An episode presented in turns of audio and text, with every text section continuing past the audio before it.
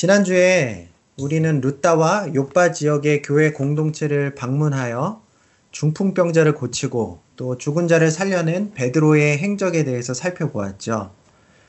특히 하나님께서는 그러한 일련의 과정들을 통해서 베드로 안에 자리 잡고 있었던 선입견, 아, 다시 말하면 유대의 그 전통적인 정결 의식을 계속해서 흔들고 계신다고 말씀을 드렸습니다. 하나님께서 그렇게 하신 이유는 앞으로 복음의 문이 이방인들에게 활짝 열리게 될 때를 유대인 그리스도인들에게 준비하게 하시기 위해서였는데요. 무엇보다 부, 이방인들을 부정하게 여기고 그들은 절대로 하나님의 백성이 될 수 없다고 생각했던 유대인들의 뿌리 깊은 배타적인 신학이 무너져야만 했습니다. 그러기 위해선 성도들 모두가 따르고 신뢰하던 베드로부터 그 선입견을 깨뜨리고 마음을 여는 것이 효과적이었던 것이죠. 오늘 본문에는 베드로가 이방인 고넬료를 어, 만나기 바로 전 하나님께서 직접 베드로에게 환상을 보여주시면서 여전히 버리지 완전히 버리지 못하고 있는 그의 유대교적인 정결 의식을 떨칠 수 있도록 마음의 준비를 시켜주시는 장면이 기록되어 있습니다. 먼저 사도행전 10장 오늘 읽은 1절과 2절을 보면요. 앞으로 베드로가 만나게 될 고넬료라는 인물이 누구인가 어, 자세하게 소개가 되고 있는데요. 어, 1절과 2절을 보니까 그는 가이사랴에 주둔하고 있던 이달리아 부대의 백부장이었습니다. 가이사랴는 이스라엘 서남 쪽에 있는 항구 도시인데요. 가이사랴, 케사르라는 이름에서도 알 수 있듯이 이 도시는 로마 제국에서 만든 행정 도시였습니다. 그리고 바로 그곳에 유대 지역을 관할하는 로마의 총독, 그의 공관이 거기에 위치하고 있었죠. 그러니 그곳에 주둔하고 있던 이달리아라는 이름의 부대는 총독 공관의 수비 임무를 맡고 있는 아주 중요한 부대였습니다. 고넬료는 바로 이 총독 수비대의 백부장, 다시 말하면 100명의 군사를 통솔하고 있는 오늘날로 말하면 장교였죠. 군대 내에서 고넬료의 입지가 얼마나 컸는지는 오늘의 기록만으로는 정확히 알 수 없지만 그럼에도 불구하고 고넬료는 당시 가이사랴 지역에서 큰 영향력을 행사하는 유명 인사였을 가능성이 높습니다. 먼저 2절에 보면 그가 많은 유대인들에게 구제했다는 기록이 나오는데요. 이것으로 미루어 보아 그가 많은 재산을 소유하고 있었다는 사실을 알 수 있죠. 또한 어, 그의 이름이 고넬료, 어, 라틴식으로 말하면 코넬리우스인데요. 이 코넬리우스라는 그의 이름에서 그의 출신 가문이 로마에서 상당한 정치적 힘을 보유하고 있었던 코넬리 가문이었다는 것을 알 수 있습니다. 역사의 기록을 살펴보면 이 코넬리 가문은 로마의 황제가 등장하기 전, 그러니까 공화정 시기에 어, 전체 집정관의 30% 정도를 배출했던 명문가로 알려져 있습니다. 그러니까 바로 이런 좋은 출신 배경과 막대한 재산, 그리고 사회적인 지위 등을 고려해 보면 고넬료는 당시 가이사랴 지역에서 유명 인사로 어, 큰 영향력을 행사하고 있었을 거라고 우리가 추측할 수 있는 것이죠. 근데 2절을 보면 고넬료는 하나님을 경외하는 경건한 사람이었다라고 소개의 내용이 추가되어 있습니다. 여러분 그 당시 유대교 안에는요 생각보다 많은 이방인들이 들어와 있었어요. 그것은 전 세계에 퍼져 있는 어, 디아스포라 유대인들로 인해서 유대교가 널리 이방 지역에까지 알려졌기 때문인데요. 유대교는 당시 다신교나 타락한 윤리적인 삶에 염증을 느꼈던 많은 이방인들에게 큰 매력을 주기에 충분했습니다. 그래서 이방인들 중에는 아 이제부터는 유대교가 믿는 저 하나님을 믿어야겠다라고 마음 먹고 어, 구약 성경 어, 유대인들이 가지고 있는 율법이죠. 이 율법을 따라서 살려고 하는 그런 사람들이 많이 있었습니다. 이 이방인들 중에는 완전히 유대인으로 개종해서 유대인들과 전혀 다름없이 살아가는 이방인들도 소수 있었어요. 하지만 대부분은요, 완전히 개종하지는 않고 유대인들의 회당 예배에 준회원으로 참석하면서 율법 가운데서도 어떤 윤리적인 계명들만 지켜나가는 경우들이 많았습니다. 그 이유는요, 완전히 개종을 하려면 뭘 받아야 할까요? 네, 할례도 받아야 했고요. 또 완전히 개종을 하면 그때부터는 율법의 윤리적인 계명들뿐 아니라 제사법이라든지 정결법까지 다 지켜야 했기 때문입니다. 이렇게 어, 유대, 유대의 제사법이나 정결법까지 다 지키려고 한다면 이 다른 이방인들과 계속해서 관계를 맺으면서 생활할 수밖에 없는 그런 이방인들에게는 너무나 불편함이 커질 수밖에 없었던 것이죠. 예. 이러한 상황에서 살펴보면 그러니까 오늘 본문에 등장하는 고넬료라는 이 인물은 완전히 유대교로 개종한 이방인은 아니었지만 여전히 이방인의 신분으로 하나님을 믿고 정결법이나 제사법은 제외한 율법의 윤리적인 계명을 따라 나름대로 신앙생활을 해나가던 사람이었다. 우리가 그렇게 이해할 수 있습니다. 당시 유대인들은 이 고넬료와 같은 이방인임에도 하나님을 섬기며 살아가려고 하는 사람을 하나님을 경외하는 사람, 어, 어, 불렀습니다. 고넬료는요, 이처럼 완전히 유대교로 개종하지는 않았지만, 그래서 유대인들에게는 여전히 이방인으로 분류되는 그러한 위치에 있었지만, 그 누구보다도 신실하게 하나님을 섬기며 살았던 것 같아요. 일단 2절을 보면 그는 백성들에게 많이 구제를 베풀었고요. 또 하나님께 항상 기도하는 사람이었습니다. 어, 또한 자신뿐 아니라 집안의 모든 사람들을 하나님을 섬기는 신앙의 자리로 이끌기도 했죠. 쉽게 말해서 구제와 기도 그리고 전도가 그의 삶에 늘 어, 충만해 있었다는 것입니다. 이러한 그의 모습만 어, 외적인 모습만 살펴본다고 해도 그가 얼마나 마음을 다해 하나님을 섬겼는가 하는 것을 우리가 충분히 알 수 있죠. 그런데 그에게 하루는 환상 중에 천사가 찾아옵니다.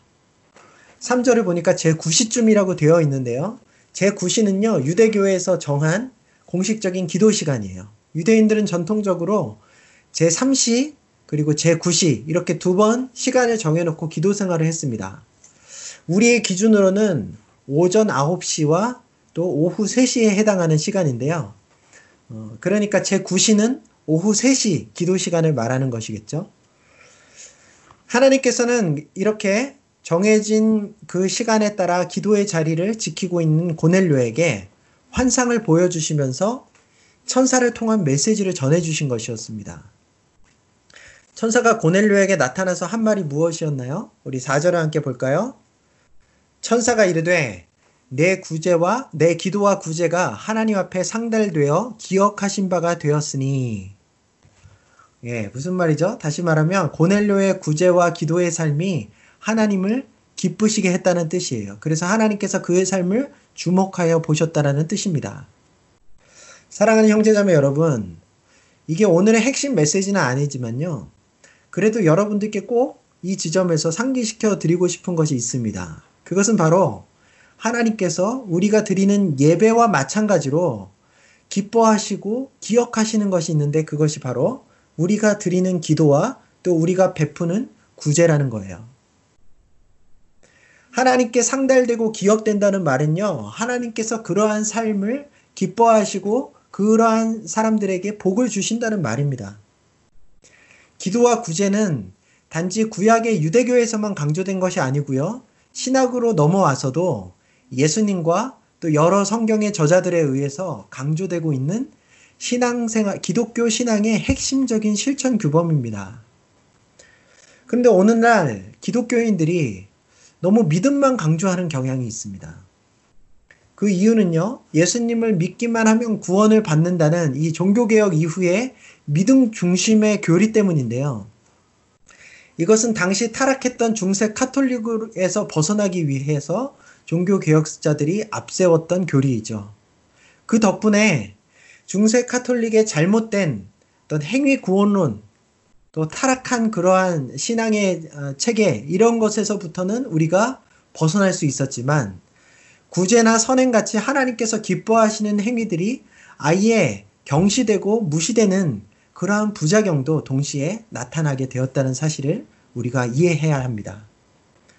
따라서 바른 신앙의 균형을 좀 맞춰가기 위해서는 저는 이 시대의 교회에서 조금 더 구제나 선행에 대한 강조가 일어나야 될 필요가 있다고 생각합니다.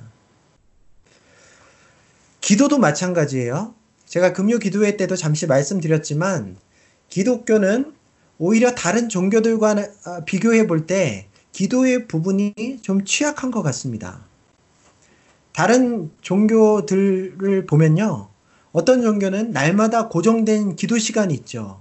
이슬람은 하루에 다섯 번 시간이 정해져 있습니다. 그 시간에는 직장 생활을 하다가도 멈추고 어, 알라 앞에 나와서 엎드려 기도하는 거예요.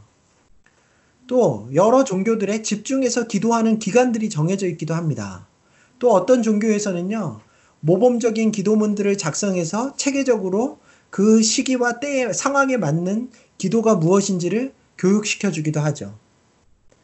하지만 교회에는 그런 부분들이 별로 없습니다. 그저 어, 기도가 중요한 것이니까 자율적으로 잘 기, 열심히 기도하라고 권유할 뿐입니다. 그나마 여러분 한국에는요 새벽 기도나 철야 기도 또 작정 기도 같은 기도에 대한 특별한 좋은 전통들이 있었습니다. 하지만 이것 역시 세월이 흐르면서 점점 사라져가고 있어요. 새벽 기도는 한국 교회에만 있는 아주 고유한 전통인데요. 요즘의 한국 교회에는 새벽 기도의 전통이 살아가는, 사라져가는 교회들이 많다고 합니다.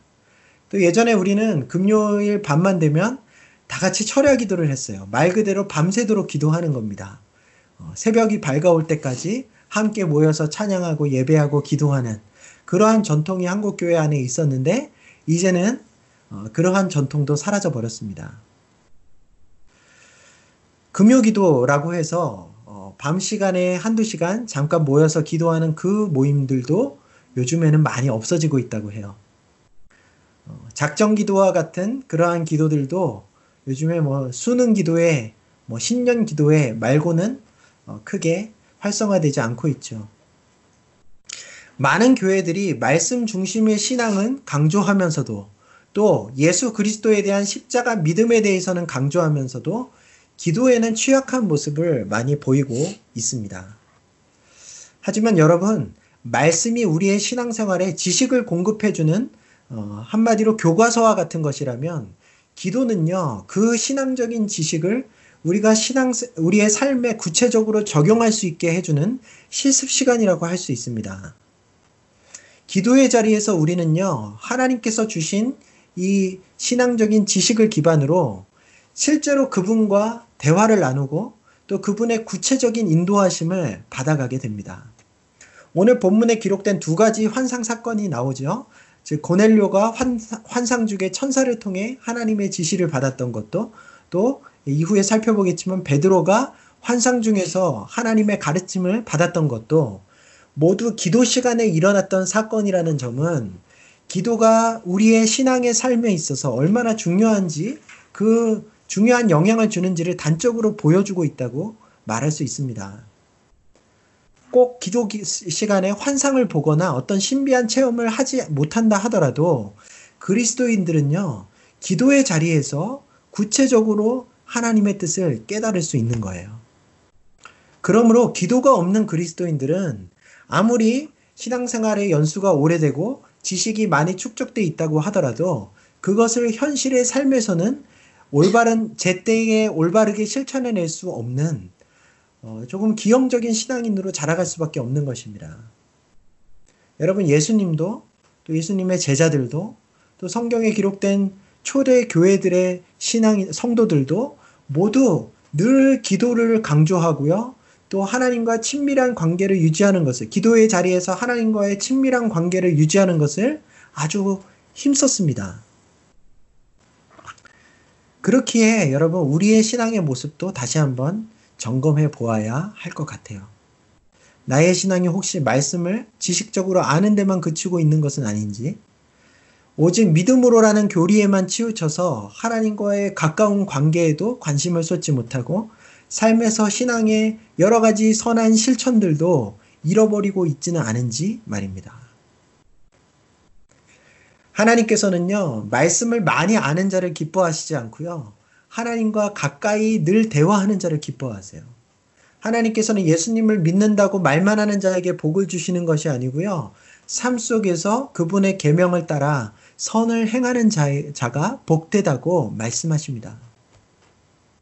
하나님께서 오늘 이 고넬료를 주목하셔서 공식 이방인으로는 공식적으로 처음 구원을 받게 되는 이, 이 축복의 주인공으로 삼아 주시고 또 그에게 베드로를 통해 성령의 충만한 선물을 그와 그의 온 집안 사람들에게 베풀어 주신 것도 그러한 이유 때문이었다는 사실. 그가 늘 기도의 자리에서 하나님과 가까워지기 위하여 애쓰고 또 하나님께서 기뻐하시는 구제와 선행에 힘썼던 그 사실 때문이었다는 것을 꼭 기억하시기를 바랍니다. 그래서 저와 여러분의 삶에도 기도와 선행의 삶에 더욱더 열심을 내는 모습들이 있었으면 좋겠습니다. 예, 다시 본문으로 돌아와서요. 천사는 고넬료에게 사람들을 요바에 있는 베드로에게 보내어 그를 초청하라 그렇게 명령합니다. 이 고넬료는 천사의 말을 듣고 곧바로 베드로에게 사람을 보내서 그를 자기의 집으로 데려오게 되죠. 예, 여기까지 나온 후에 이제 장면이 바뀌어서 베드로에게로 향하게 됩니다. 베드로는 지금 이 다비다라는 죽은 여제자를 살려낸 이후에 그 요빠라는 공동체 안에 머물고 있죠. 특히 무두장이 시몬의 집에 머물고 있다고 지난주에 말씀드렸습니다. 여전히 그에게 있어서 해소되지 않고 있는 계속되는 고민이 있었는데요. 그것은 바로 정결 예식에 관한 부분이었어요.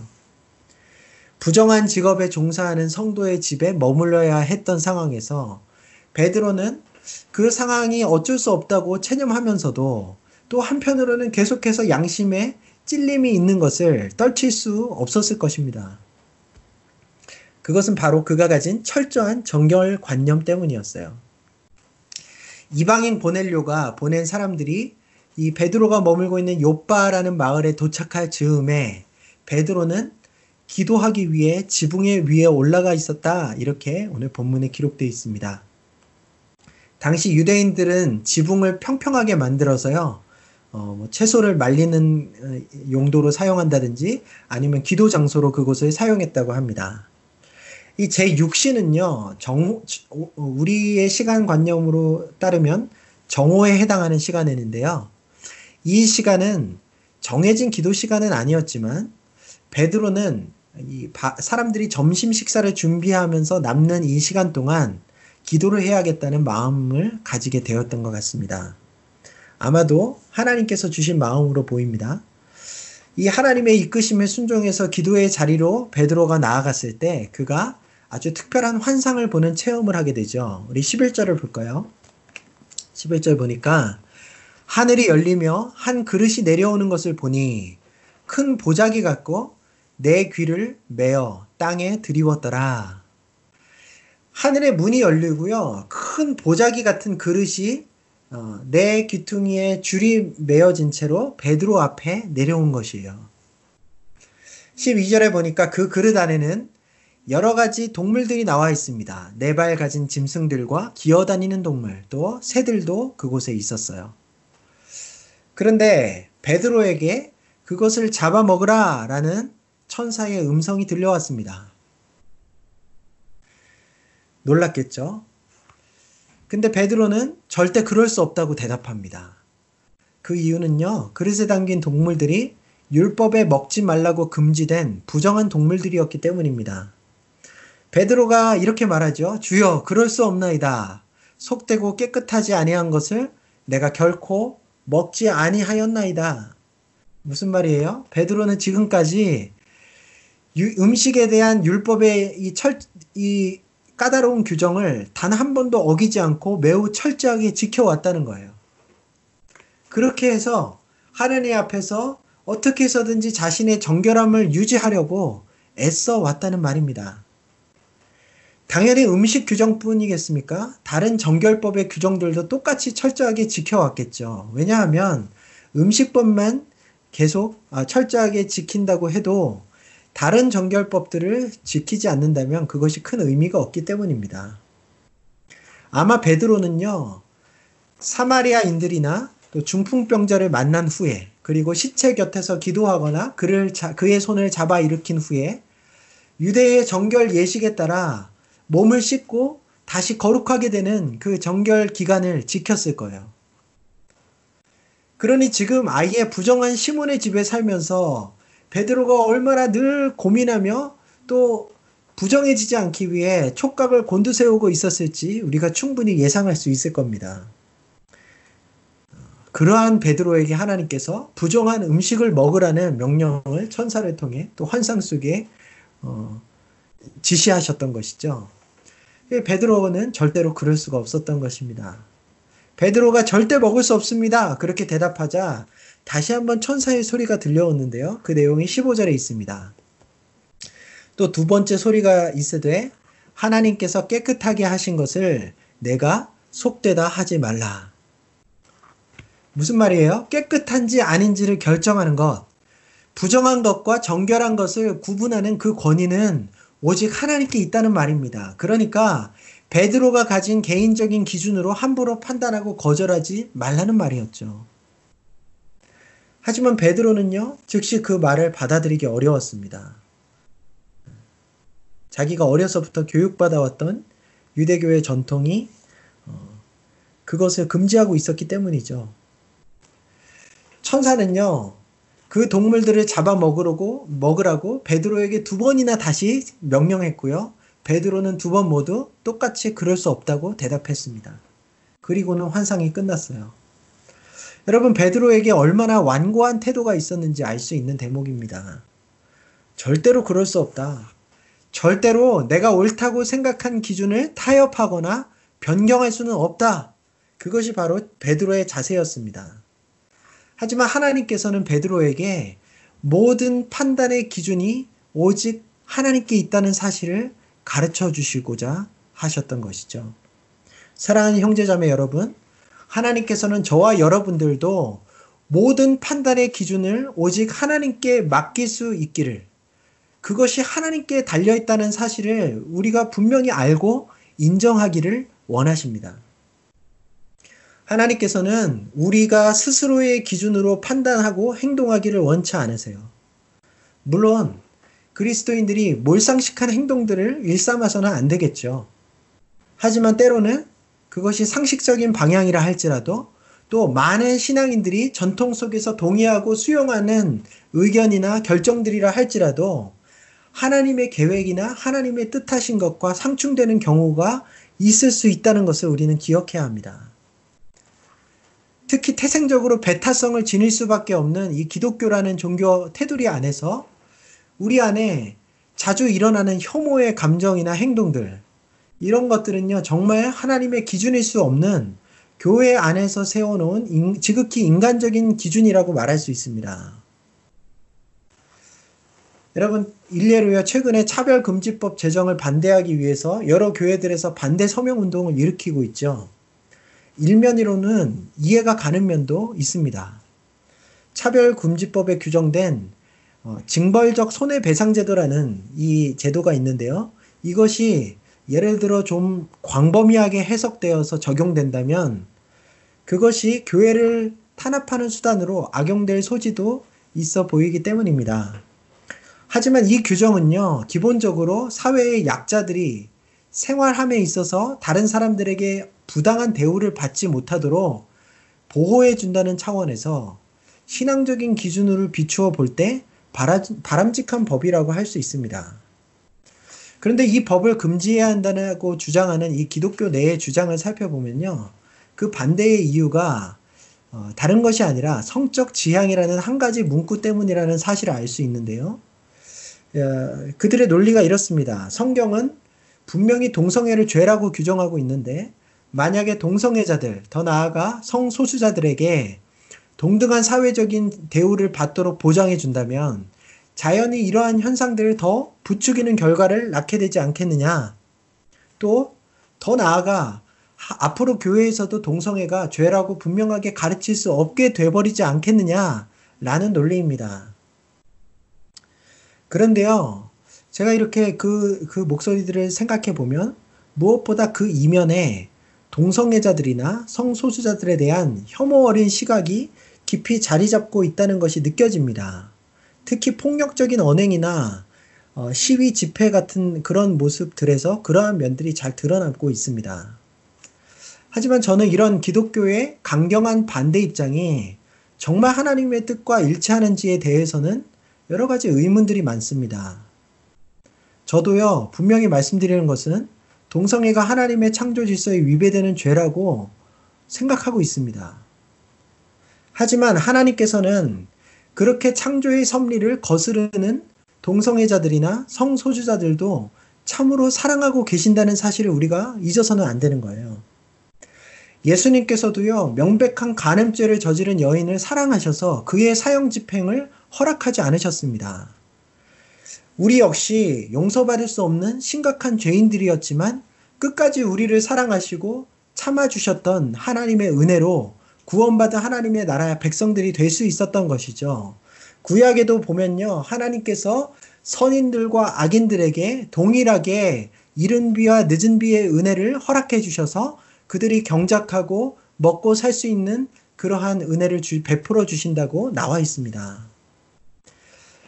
이처럼 모든 죄인들을 향하신 이와 같은 하나님의 깊은 사랑을 우리가 조금이라도 이해한다면요. 아무리 그 대상이 성소, 그 대상에 성소수자들이 포함되어 있다고 할지라도 이 세상의 약한 사람들의, 사람들이 인간다운 삶을 보장할 수 있도록 힘을 쏟는데 사실은 교회가 먼저 주님의 마음으로 앞장서야 하는 게 아닐까 생각해 봅니다. 저도 영국에 계신 많은 목사님들과 함께 이 문제에 대해서 고민해 보았는데요. 그러면서 현재 발의되어 있는 차별금지법 조항들을 면밀하게 읽어 보았습니다. 그런데 조문 자체만 보아서는 그것이 기독교가 탄압받을 거라는 것을 예측하기는 조금 어려워 보였어요. 왜냐하면 이 조항이 종교적인 신념에 의한 발언 자체를 금하고 있지는 않기 때문입니다. 이 기독교가 가진 표현의 자유를 어, 원천적으로 금하기 위한 법이 아니기 때문이죠. 이미 차별금지법이 통과된 영국 안에서도요, 여러분, 교회가 정부를 명확하게 탄압하고 있는 모습은 찾아볼 수가 없습니다. 요즘 코로나로 인해서 한국 정부가 교회의 소모임을 금지시킨 행정명령으로 인해서도 또 일각에서는 정부의 교회 탄압이라고 목소리를 높이고 있긴 한데요. 사실 그러한 명령만으로도 정말 교회가 탄압을 받고 있는가라고 어, 평가하기는 어렵습니다. 왜냐하면 소수이긴 하지만 여전히 교회들을 중심으로 지금까지 코로나 확진자들이 계속 나오고 있었기 때문이죠. 근데 여러분 이러한 모든 세세한 내용들을 굳이 하나하나 다 따지고 잘잘못을 어, 정하지 않는다고 해도 믿음 때문에 세상으로부터 주어지는 모든 고난과 핍박들에 대항하여 싸우는 것이 아니라 그 오히려 그 모든 고난들을 넉넉히 감당하며 믿음을 지켜내는 것이 오히려 성경이 말하는 교회의 참다운 모습이라고 저는 생각합니다. 복음을 위해 또 진리를 위해 고난과 핍박이 주어진다면 그것을 감당하는 것은 하나님께서 기뻐하시는 일이라고 나와 있죠. 성경에는 또 그러한 신앙인들에 대한 하나님의 흔들리지 않는 축복의 약속이 수없이 주어져 있습니다. 오히려 주님 때문에 고난을 겪거나 어, 이 겪게 되는 그 상황을 회피하려 하거나 혹은 그러한 상황을 힘으로 맞서려는 것은 말씀의 기준에 의한다면 천박한 믿음일지 모르겠습니다. 예, 이야기가 너무 깊이 나간 것 같은데요. 교회는 이처럼 죄가 가득한 세상을 향한 혐오의 시선을 바꾸어야 합니다. 혐오 외에도 오랜 세월에 걸, 걸쳐서 형성된 교회의 전통들 중에는 하나님의 뜻에 부합하지 않는 부분들도 꽤 있어 보입니다. 현재의 교회의 직분제도라든지 헌금제도, 또 주일성수 개념, 또 술, 담배 문제 등등 오늘날 성도들이 자연스럽게 맞, 맞다고 여기고 있는 많은 부분들이요. 실제로 말씀에 엄밀히 비추어 생각해 보면 하나님의 뜻에 더 부합하는 방향으로 개정되고 개혁해야 될 그런 부분들이 많습니다. 핵심은요, 나의 생각이나 내 관점 혹은 나의 신학, 신학이 하나님 보시기에 잘못되어 있을 수도 있다는 점을 늘 인정하고 순간순간 주어지는 하나님의 인도하심에 순종해 갈 수 있어야 한다는 거예요. 주님께서 그것이 아니라고 말씀하신다면 내 생각을 바꾸어야 할 수도 있어야 합니다. 주님께서 말씀하시고 가르쳐 주신다면 빨리 내 관점과 기준들을 변화시켜야 하는 것이 그리스도인으로서의 합당한 모습이라는 점이 오늘 본문이 우리에게 주어주는 핵심 메시지입니다. 때로는 하나님의 말씀에 분명히 기록된 것들을 고수하는 것도 불순종이 될 수 있어요. 충격적이죠? 그런데 여러분, 바로 오늘 베드로의 경우가 그런 경우였습니다. 하나님께서 분명히 구약 성경에 정결법을 허락해 주셨고 그걸 지키라고 말씀하셨고 이방인들과 친밀하게 교제하지 말라고 말씀하셨는데요. 오늘 베드로에게는 마치 그 말씀을 번복하기라도 하시는 것처럼 정결 의식, 너가 생각하고 있는 정결 관점을 버리라고 또 주저하지 말고 이방인들과 교제하라고 말씀하시고 계시니까 말입니다. 문제는요, 과거 하나님께서 정결법을 주신 의도를 유대인들이 여러 오랜 역사 속에서 잘못 이해하고 있었기 때문이에요. 하나님께서 이방인들과의 친밀한 교제를 금하셨던 것은 그들의 문화와 또 그들로부터 받을 수 있는 이 이방신을 섬기는 영향을 하나님께서 염려하셨기 때문이었습니다. 그러나 오늘 하나님께서 환상을 통해 베드로에게 말씀하신 것은 하나님께서 선택하셔서 깨끗하게 하시는 이방인들이라면 거부하지 말고 그들을 정결한 하나님의 백성으로 인정해 주어야 한다는 말씀이시죠. 유대교는 그것을 오해해서 무조건 이방인이라고 하면 혐오하고 그들과의 관계를 회피하고 단절시키려고 했다는 말입니다. 이처럼 우리의 전통적인 성경 해석들도 잘못되었을 수 있어요. 따라서 그 모든 것의 궁극적인 권위가 성령님을 통해 매 순간 우리를 하나님의 진리 가운데로 이끌어 가시는 그분께 있다는 사실을 잊지 말고 늘 겸손하게 주님께 물으며 신앙생활 해나갈 수 있어야 합니다. 주님께서는요, 우리가 진정한 말씀의 뜻에 도달할 때까지 끝까지 신실하게 우리를 가르치시고 인도해 주실 거예요. 오늘 베드로도 처음에는 어, 인정하지 못했었죠. 사마리아인을 만나면서 중풍병자들을 만나면서 또 시체와 함께 하면서 어, 문, 어, 부정한 직업에 종사하는 어, 성도의 집에 머물면서 오늘 이 환상을 보고도 베드로는 그 의미가 무엇인지 받아들이지 못하고 의아해 있었습니다. 하지만 결국 이어진 성령의 지시하심과 또 하나님께서 허락해 주신 고넬료와의 이 만남의 상황을 통해서 결국 참된 하나님의 뜻을 이해하는 자리까지 도달하게 되었죠. 결국 가이사랴에 있는 고넬료의 집에 도착했던 베드로는 이렇게 말합니다. 우리 다음 주에 살펴볼 본문이기도 한데요. 어, 우리 28절을 보면 이렇게 나와 있습니다. 베드로가 고넬료의 집에 도착해서 처음 말한 내용이에요. 유대인으로서 이방인과 교제하며 가까이 하는 것이 위법인 줄은 너희도 알거니와 하나님께서 내게 지시하사 아무도 속되다 하거나 깨끗하자 하지 안, 하지 말라 깨끗하지 않다 하지 말라 하시기로 부름을 사양하지 아니하고 왔노라. 사랑하는 드림의 교회 성도 여러분, 우리의 신앙도 베드로처럼 점점 더 하나님께서 원하시는 올바른 모습을 향해 끊임없이 변화되고 개혁될 수 있기를 바랍니다. 새롭게 이제 한 주가 시작될 텐데요. 이 한 주 동안 기도의 자리에서 우리를 가르쳐 주시는 하나님의 이끄심을 따라 나와 또 내 주변과 세상을 새로운 관점으로 바라볼 수 있었으면 좋겠어요. 그리고 그 안에서 진정으로 하나님께서 원하시는 것이 무엇인지, 나에게 허락해 주시는 하나님 나라 사명이 무엇인지를 발견하게 되는 은혜가 저와 여러분들 모두에게 있기를 주님의 이름으로 축원합니다. 예, 우리 이 시간 말씀 가지고 잠깐 기도하는 시간을 가졌으면 좋겠어요. 먼저는 우리의 경건의 모습을 돌아보았으면 좋겠습니다. 우리에게 어, 그저 예수님을 믿노라 하는 신앙의 말뿐인 고백만 남아 있는 것인지 아니면 기도의 자리에서 늘 주님과 친밀해지는 그러한 과정을 겪고 가고 있는지 또 우리의 삶 속에 하나님의 선하신 뜻을 삶 속에 구체적으로 나타내는 구제나 선행의 모습들이 있는지 한번 돌아보고 하나님 앞에 더 건강하고 하나님 기뻐하시는 경건의 모습을 어, 얻어갈 수 있도록 기도하, 기도하는 기도하셨으면 좋겠습니다. 또 두 번째로 어, 우리 안에 있는 선입견이나 또 우리의 굳어진 생각, 또 신학들 그런 완고한 점들이 없는지 하나님 앞에 어, 돌아보시고 특별히 누군가를 향한 혐오가 내 안에 있는 있지 않는지 어, 돌아보시면 좋겠습니다. 이 시대적인 상황 속에서 하나님을 바라보며 그분의 뜻을 물으며 살아가고 있는지 어, 나의 신앙 속에는 어떤 점들이 개혁해 되어야 할 것인지 예, 오늘 말씀이 선포되어지는 이 시간 동안 마음에 든 생각이나 깨달음들이 있다면 그 부분을 놓고 하나님 앞에 함께 기도했으면 좋겠습니다. 우리 함께 어, 말씀 가지고 기도하는 시간 가지겠습니다. 하나님 아버지 은혜를 감사합니다. 오늘 말씀을 통하여서 우리의 경건의 모습과 어, 우리의 신앙관에 대해서 다시 한번 돌아보는 시간을 주시니 감사합니다. 하나님, 우리가 예수 그리스도를 믿는 믿음이 중요하다고 생각하며 살아가지만 그러나 그것이 우리의 정말 허울뿐인 말에 지나지 않는 어, 그러한 초라한 경건의 모습으로 귀결되지 않기를 원합니다.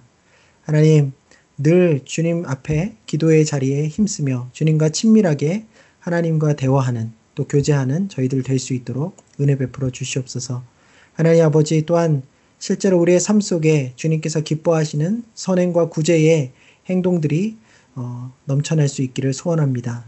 그리함으로 주님을 기쁘시게 하며 또 주님께 주목받고 또 하나님께서 약속하신 복을 누리는 저희들 다 되게 하여 주시옵소서. 하나님뿐만 아니라 베드로의 정말 굳어져 있던 완고한 선입견을 벗겨주신 그러한 사건 과정들을 우리가 살펴보며 우리 자신을 돌아봅니다.